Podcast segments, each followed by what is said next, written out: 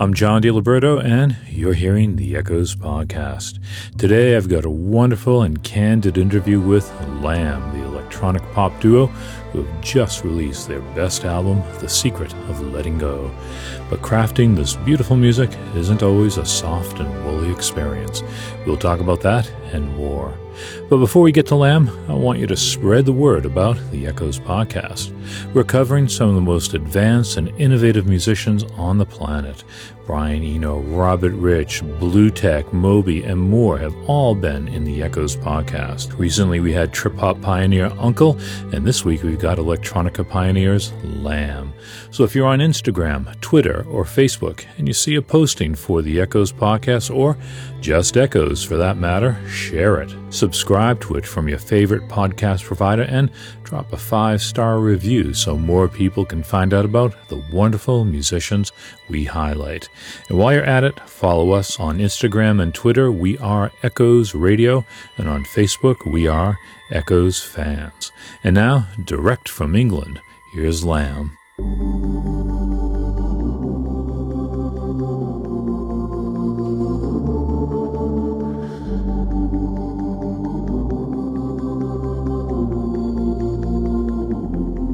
Lamb is the name of a surprisingly long lived electronic pop duo from England.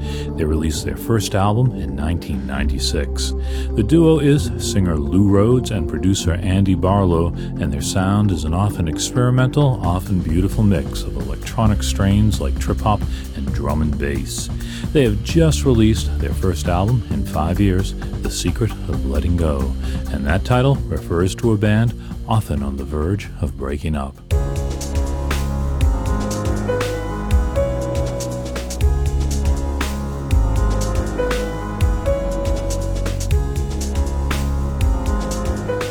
Lamb was created in the days before Google, but in this search engine optimization age, they could have made a better choice for a band name. yeah, it can be a bit of a difficult. Well, when you put when you put lamb in the in Google, mostly you get recipes or cloned sheep or Lamb of God, which is, was a Christian rock band, and and Lamb Chop as well. Then there's a 60s rock group, Lamb. Uh, I, I read something a little while ago about how could they steal that name, you know, but it's we were totally oblivious, obviously. It's possible that Lou Rhodes might have enjoyed that 60s San Francisco rock group who had an abstract folk sound to their music.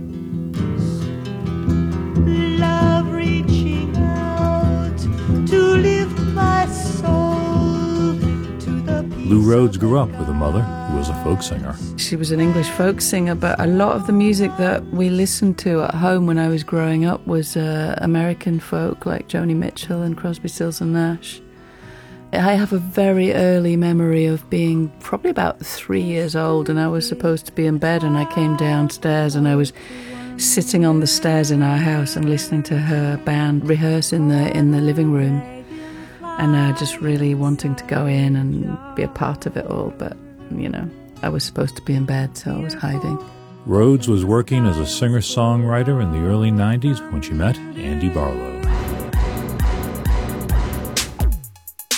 It, it was it was me that sought out Andy. You know, I was listening to pirate stations in Manchester and listening to kind of early breakbeat and stuff. And I really got excited by that. And I was going to lots of clubs. So even though I was coming from a folk songwriting tradition, I was quite excited by what would happen if you took that tradition and messed around with a kind of electronic dance based production. And I was looking for somebody who was kind of weird enough to give that a go, really. And and I wasn't looking for a vocalist at all.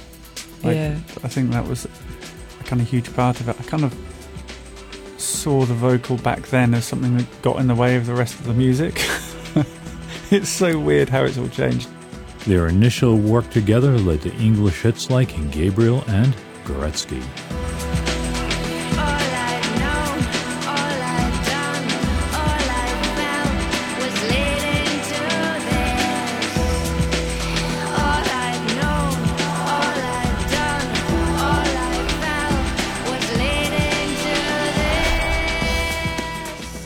Andy Barlow's a gifted producer who has worked for U2 and a lot of others, but he started out playing percussion of sorts. One of my first musical experiences was um, drumming along with my dad's jazz records um, on pots and pans on the on the kitchen floor, and apparently my my, my mum caught me like banging a saucepan while I was peeing in it to to change the uh, timbre of the sound, which was quite good. Not much has changed then. Pots, pans, and peeing turned to synthesizers and computers, although the rhythm programming of Andy Barlow is a big part of Lamb's sound. We've never really gone for the kind of more most obvious time signature, you know.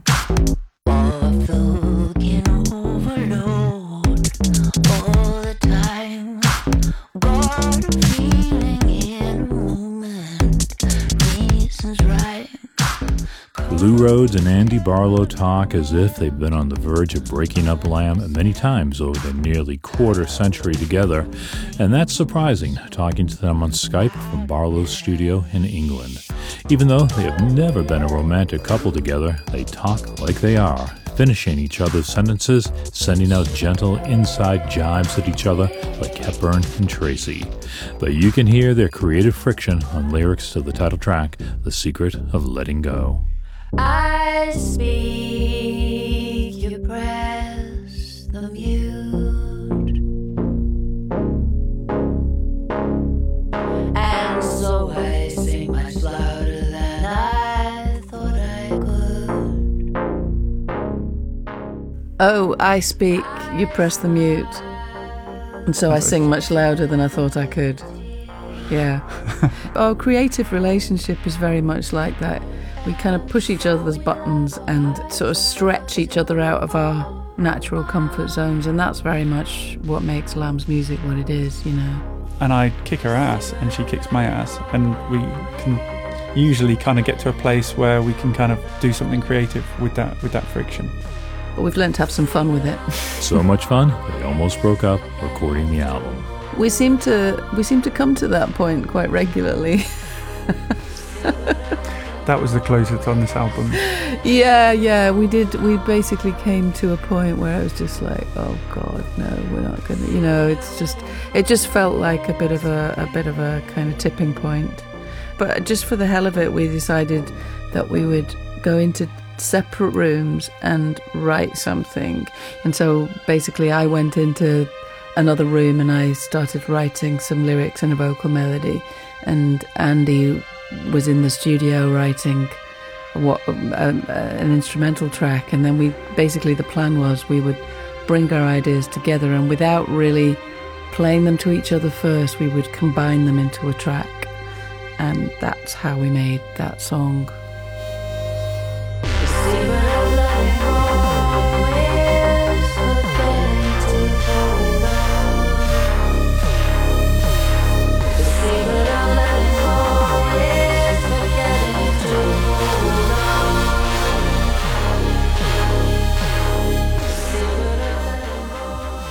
lot of the conflict arose because Andy Barlow started contributing lyrics.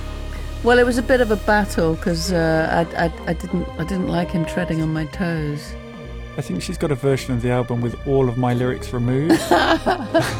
it's a bit like rap records where they're trying to clean it up. And then, uh, oh, and uh, hey, and uh, e, uh. um, yeah, she didn't. You didn't like that much, did you? Huh? The whole me writing lyrics thing. I didn't like it. No, No. it, it, it, it was it was it was a real tricky one. Uh, yeah, just definitely. I mean, that was, I think that was a big part of the the almost splitting up in the secret of letting go. Actually, was uh, was about about lyric writing and stuff. In contrast to the austere and strident sound of The Secret of Letting Go, Andy Barlow did write some lyrics for one of the prettier and more lush songs on the album, The Other Shore. Light years away, a proverbial needle in the hay, an elusive future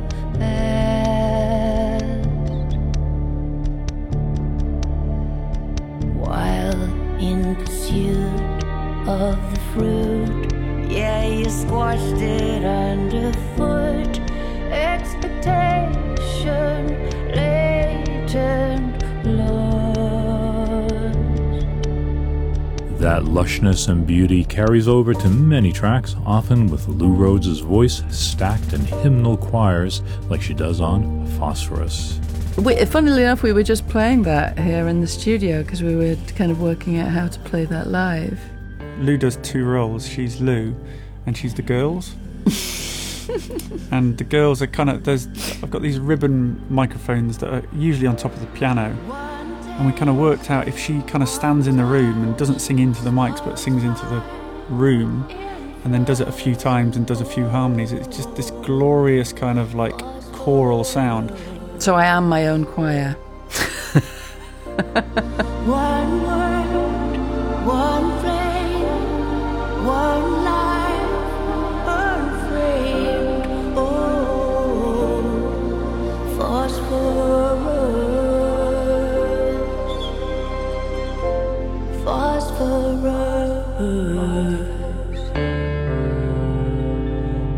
Many of the tracks on their new album sound like love songs, but could also be code about their relationship. Armageddon Waits is a dynamic track with a John Barry orchestral turn that seems to reflect the stormier side of their relationship. That's a whole whole whole other take on love for sure. Yeah, that's that's more uh, uh, being so dangerous, dangerously in love that you, you you're kind of willing to uh, risk everything, I guess, and uh, including Armageddon. It was actually inspired um, Armageddon Waits when I was walking down in Goa and they were playing. They play this mantra at the beginning of every day and at the end of every day, and it's kind of a really sweet song. But then I was just like, what if you put this like really mutant, dirty bass line on it?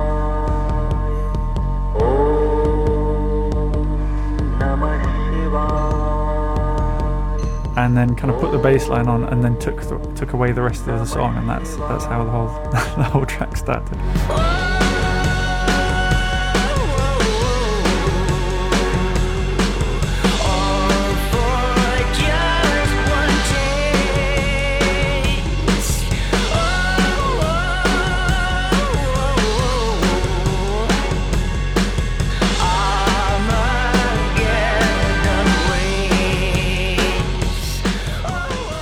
The relationship of Andy Barlow and Lou Rhodes and Lamb may be summed up by the song Illumina, which takes the form of He Said, She Said. One person's in a, viewing things from a sort of darker space than than the other, you know, and then you've got the Illumina, the chorus, which is just light, you know.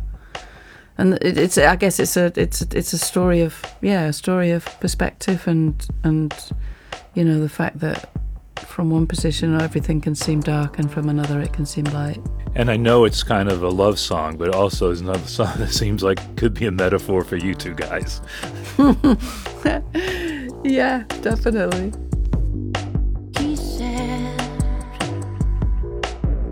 Life's the roughest ocean.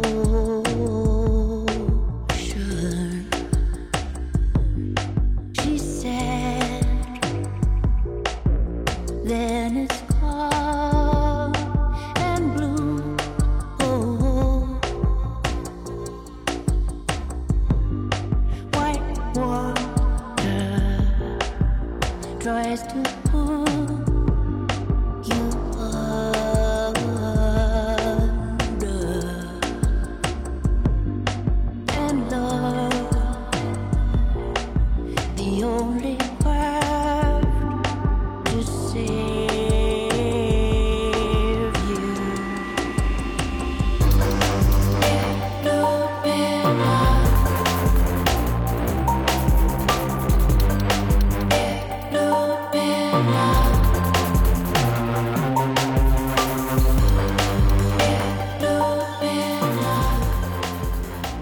secret of letting go, Lamb found a way to hold on and create one of the most beautiful and powerful albums of the year and one of their best.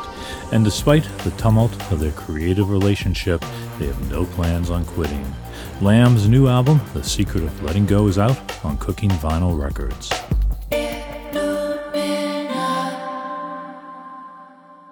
You can get a hold of Lamb's The Secret of Letting Go by going to echoes.org. There will be a link there in the posting for this podcast. Next week on the Echoes podcast, I'll be talking to guitarist William Tyler, a musician with a hip cachet who cites Windham Hill Records as an influence on his sound. I'm John DiLiberto. Thanks for dialing up the Echoes podcast. See you next week, tonight, somewhere in the country, or online right now on Echoes.